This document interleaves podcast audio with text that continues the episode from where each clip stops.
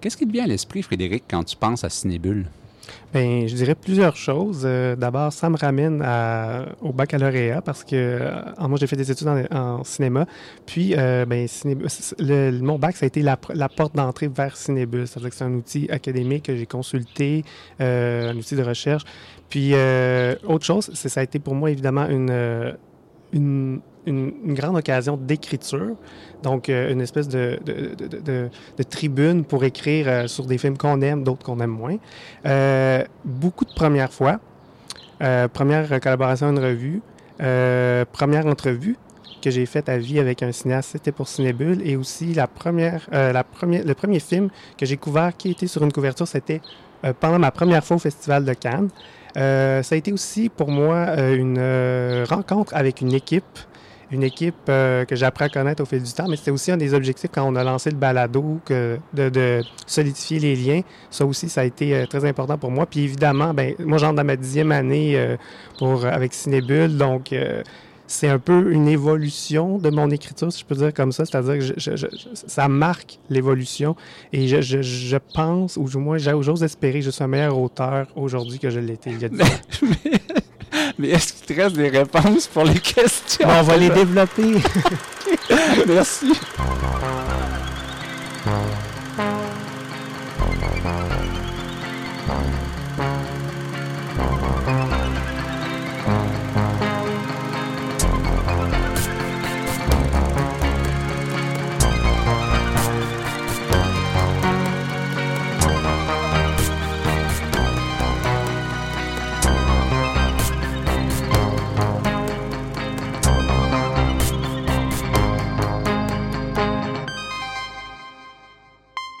Éric Perron au micro de cet épisode hors série du balado de Cinébule réalisé dans le cadre du 40e anniversaire de la revue. Ces hors séries intitulés Quand je pense à Cinébule sont en fait des rencontres avec des membres de la rédaction pour découvrir à quoi ressemble leur collaboration, comment ils préparent leurs textes et d'autres aspects de leur travail. Bonjour Frédéric Bouchard. Bonjour Éric. Tu es le premier à te prêter au jeu de ces hors-séries. Merci d'avoir accepté cette invitation. Ben merci. C'est extrêmement déstabilisant d'être dans la chaise de l'interviewer. tu l'as dit d'entrée de jeu, ça va bientôt faire 10 ans. Ça fait. Tu as commencé en 2013, je pense. Euh, te souviens-tu de ton premier 5 à 7? Euh, je crois que oui. Oui, oui, je m'en souviens. Euh, je, crois que je t'avais demandé de me présenter tous les membres de l'équipe. Oui. Puis euh, je pense que tu avais dit, mais ils font quoi dans la vie? Euh? oui, peut-être. Parce que, je, parce que j'étais quelqu'un, je suis toujours quelqu'un d'extrêmement réservé et timide. Donc, pour moi, je voulais comme enlever le focus de sur moi et vraiment comme porter attention sur qui sont ces gens. Euh, tu es arrivé à la revue, dans le groupe. C'était, il me semble, tu l'as dit, tes premières publications professionnelles. C'était quoi ton sentiment à l'époque? Mon Dieu, grande question. ben, j'étais j'étais complètement terrorisé. Là, de, de, de... Je, peux aussi revenir sur comment, euh, ben, parce que quand je, le, quand je t'ai proposé, je pense, moi, je me souviens, je t'ai écrit un courriel euh, pour, euh, pour pouvoir collaborer, puis tu m'as envoyé un, tu m'as demandé d'un un, critique test. Puis j'étais évidemment, sans surprise, proposé un texte de François Ozon qui était dans la maison. Puis ça, le fait de choisir François Ozon, un cinéaste que je connaissais bien, ça m'a m'a un peu rassuré parce que j'étais pas sûr que j'étais de taille. Donc, euh, à partir de là, ouais, je pense que c'était ça le sentiment. C'était le sentiment partagé d'être, de pas vraiment être encore euh, digne de, pouvoir faire partie de l'équipe et en même temps d'avoir l'espèce de porte d'entrée, de pouvoir euh, peut-être, possiblement faire partie de cette équipe-là. Bon, alors, à l'époque, j'étais rédacteur en chef de la revue. depuis déjà trois numéros, c'est Marie-Claude Mirandette.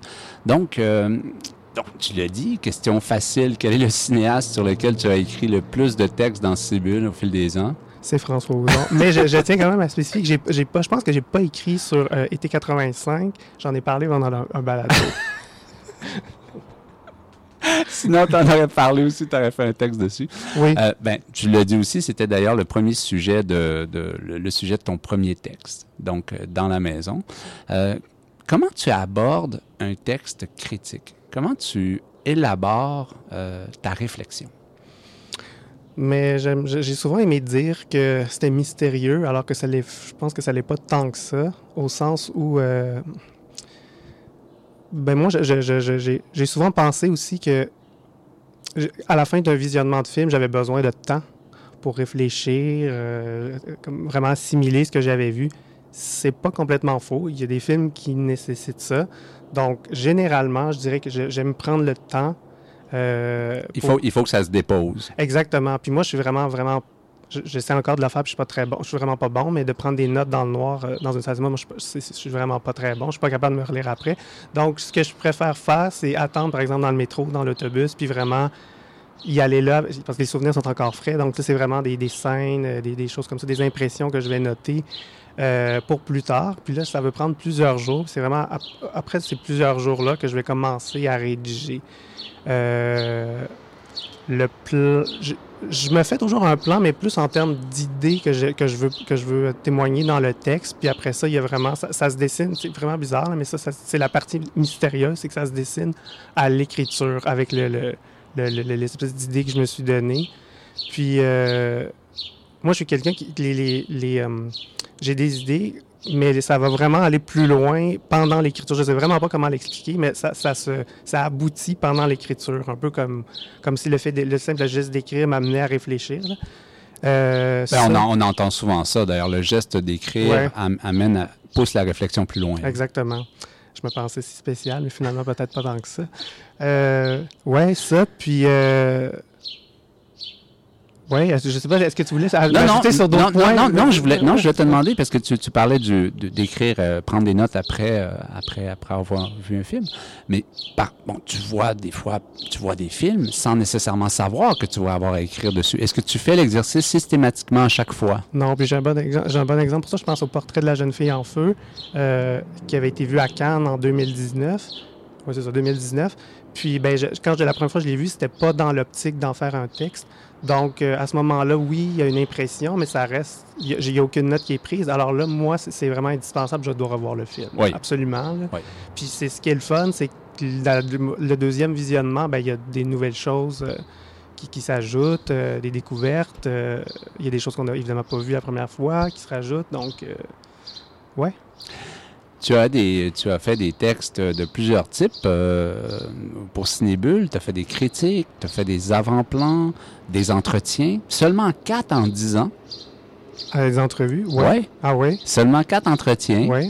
Euh, tu pensais que tu en avais fait plus? Je vois ta réaction. Non, je pensais que j'en avais fait moins. Ah, Je pensais que ok. j'en avais fait trois. Ah non, non. Philippe Ouais. Lesage, Éric Tessier, euh, Julien Nafo Ah oui, Julien. et Philippe Grégoire. Ok, oui, j'avais oublié Julien. Donc, euh, euh, est-ce que tu dirais que tu es plus à l'aise dans la critique, dans l'analyse? Peut- Tantôt, tu parlais de timidité. Là. Oui. Ben, euh, oui et non, parce que mon autre emploi du temps fait que maintenant, ça me, ça me, ça me, ça me stresse plus du tout faire une entrevue.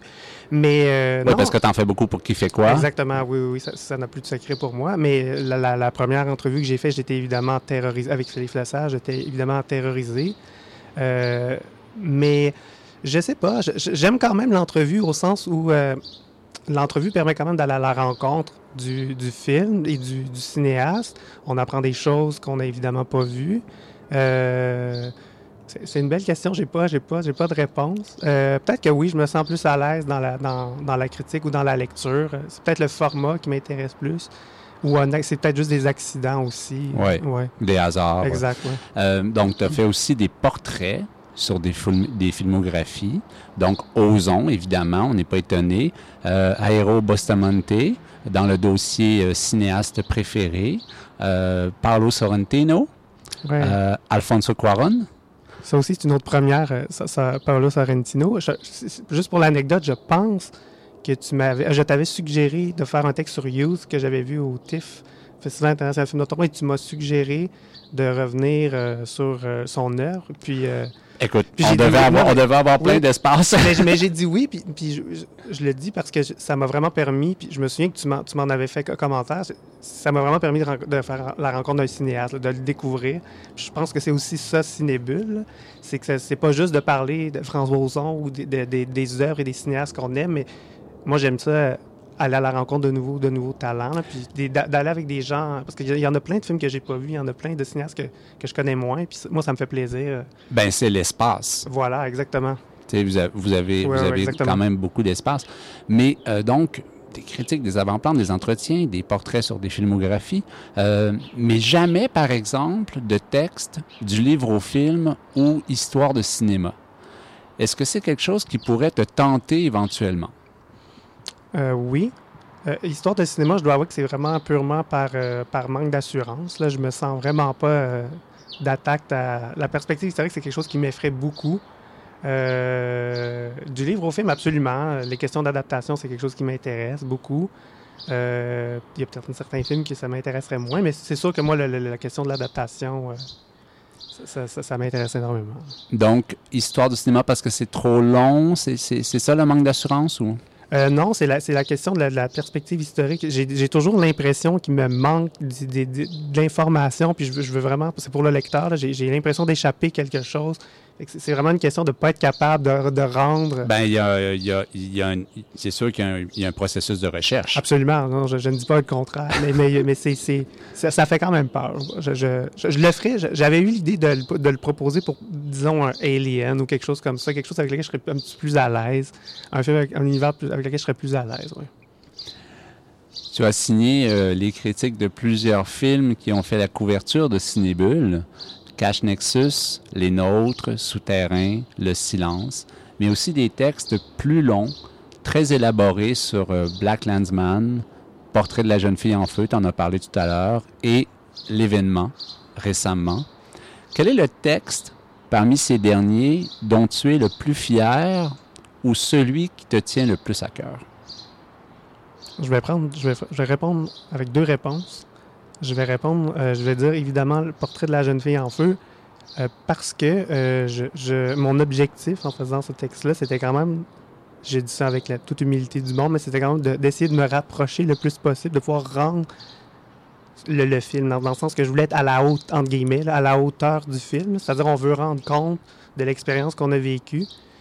Je pense y être semi... Non, je, je pense Mais- que mais- non, je pense j'y suis arrivé. Mais si je me rappelle bien, c'était toute la notion du regard. Exactement. Et- Moi, et moi- moi, ça m'avait ça m'avait impressionné. mais moi, c'est ce qui m'a fasciné dans, dans ce film-là. C'était de, de- de- c'était une- pour moi, on, on parle souvent de l'expression d'une leçon de cinéma. C'est une expression qui est très galvaudée, mais dans Portrait de la jeune fille en feu, c'était exactement ça.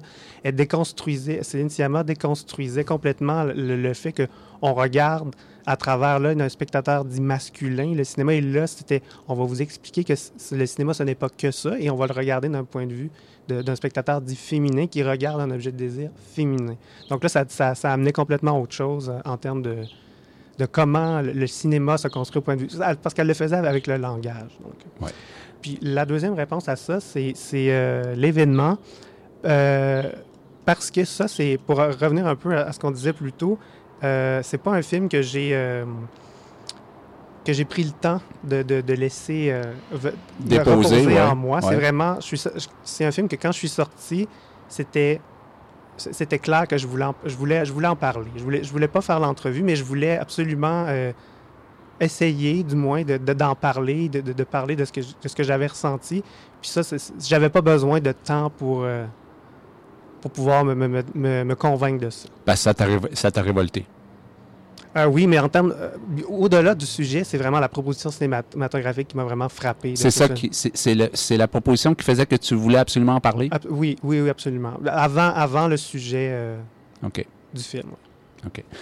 Euh, attends, je retrouve mes notes. Quel sujet, texte, qui t'a donné le plus de difficultés? Prends le temps d'y penser. Ah, je vais prendre le temps. Euh,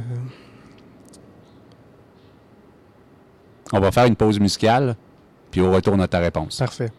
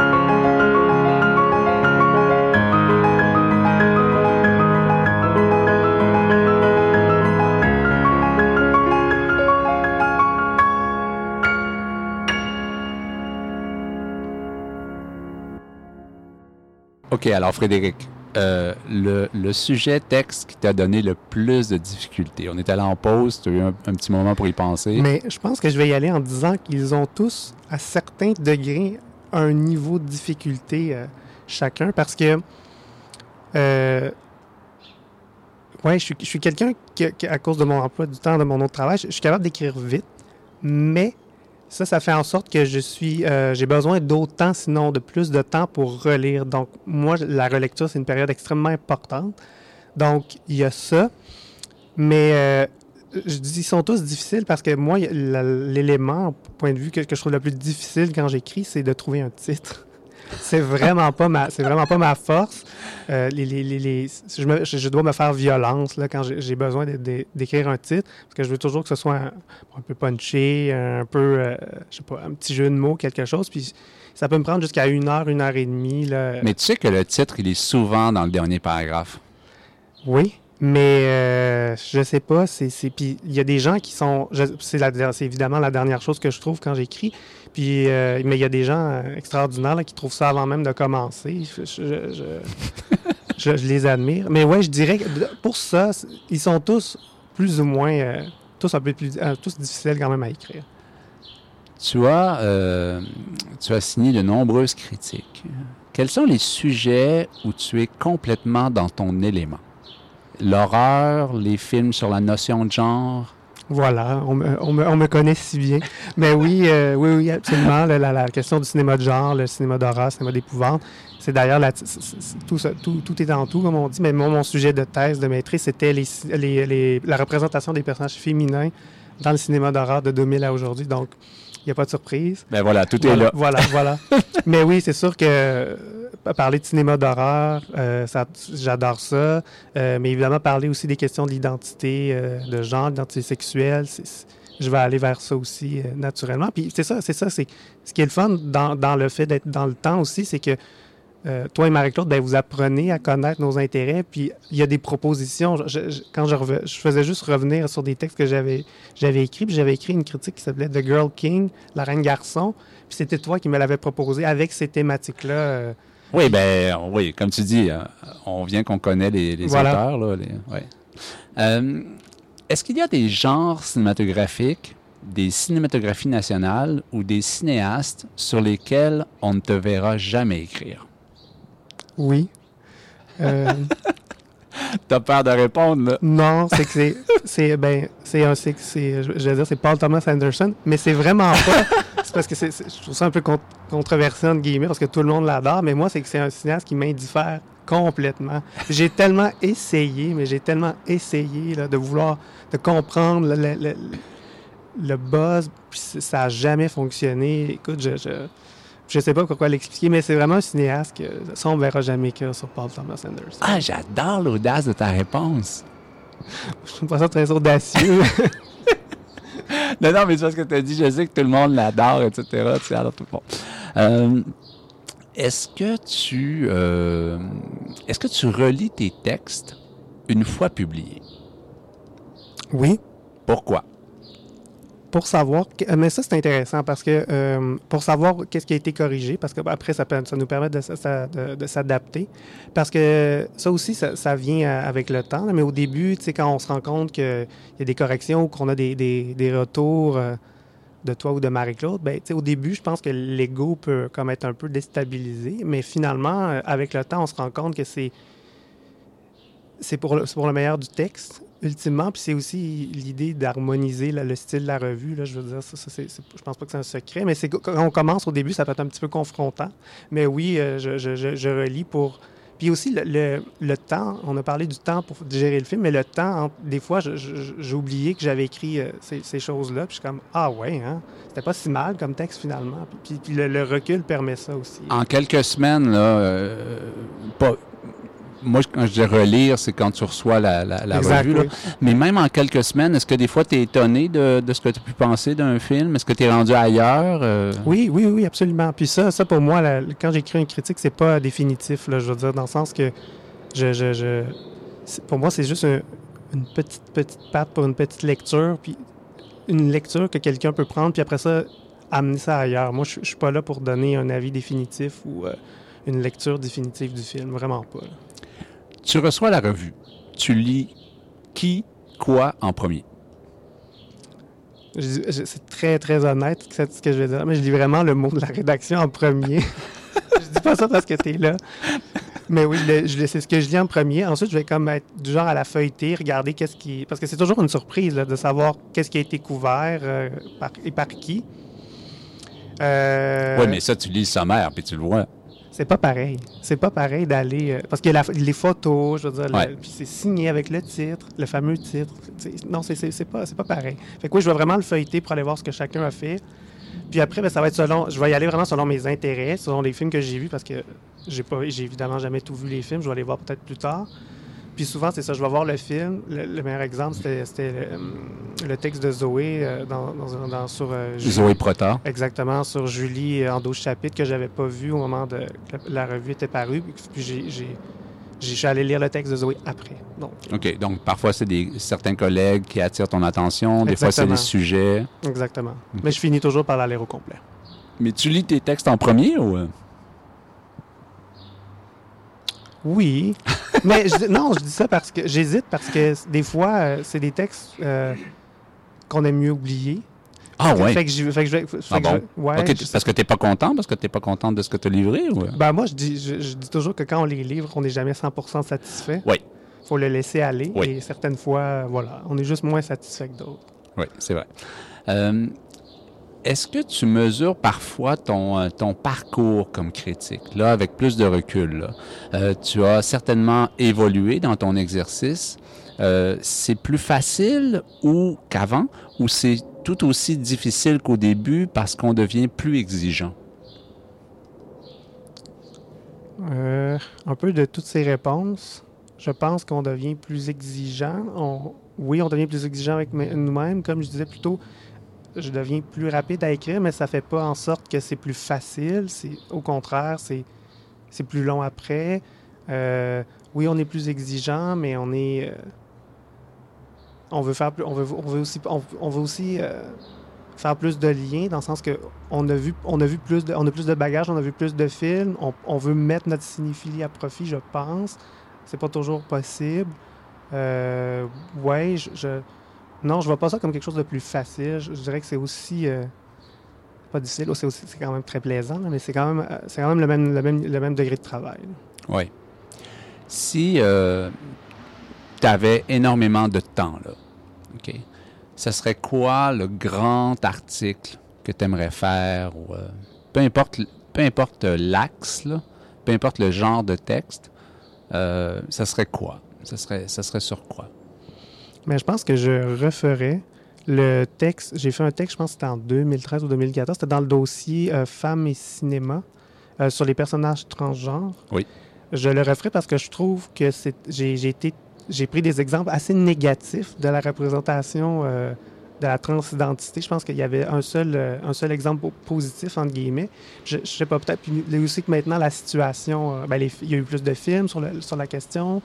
Euh, la, la, représentation a évolué. Fait que je pense que ce serait intéressant de, de pousser ça un petit peu plus loin puis de voir ce qui s'est fait, mais d'y aller surtout avec quelque chose de plus positif, entre guillemets. OK, donc ce serait ce serait pour refaire un texte, pour améliorer un... Ou le pousser, ou le pousser davantage, ou sinon de voir ce qui s'est fait euh, dans les cinq dernières années. L'actualiser. Exactement. C'était en 2013, c'est probablement les cinq dernières années quand même. Là.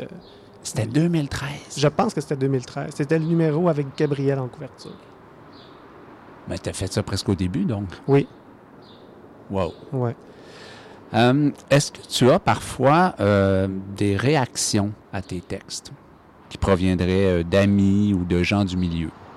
Tu n'es pas obligé de nommer de gens. Non, mais, mais est-ce que tu as des anecdotes croustillantes à nous raconter? Ben, pas croustillantes, mais c'est que non. Ma, réponse, c'est non. Dans le sens que moi, je trouve ça tellement abstrait, le, lectorat de cinéma, mais le lectorat en général, parce que ah, je sais pas. Tu sais, pour moi, c'est une masse tellement abstraite. Là, je veux dire, j'ai vraiment très peu de retours sur ce que j'écris. Quand j'en ai, par contre. Non, mais les gens autour de toi, je veux dire, là, des gens qui te témoigneraient quelque chose, là, non? Non, non, non. Et pourtant, j'ai quand même des, amis cinéphiles euh, dans le même domaine. je, n'ai pas de retour. Par contre, euh, je, dois quand même avouer que quand c'est arrivé quelquefois que ce soit des cinéastes euh, qui, nous arrivent avec des retours. Et ça, on sent aussi, ça me surprend toujours parce qu'on dirait que là, c'est un peu comme je reviens un peu avec la rencontre de l'entrevue que l'entrevue procure. Ben là, je, pense à Jeanne Leblanc pour les nôtres. Ben, je me souviens qu'elle l'a manifesté, qu'elle était extrêmement satisfaite du, de, ben, pas du texte, mais du fait que j'avais pris, j'avais pris position, entre guillemets, j'avais, j'avais apporté une lecture par rapport à son film.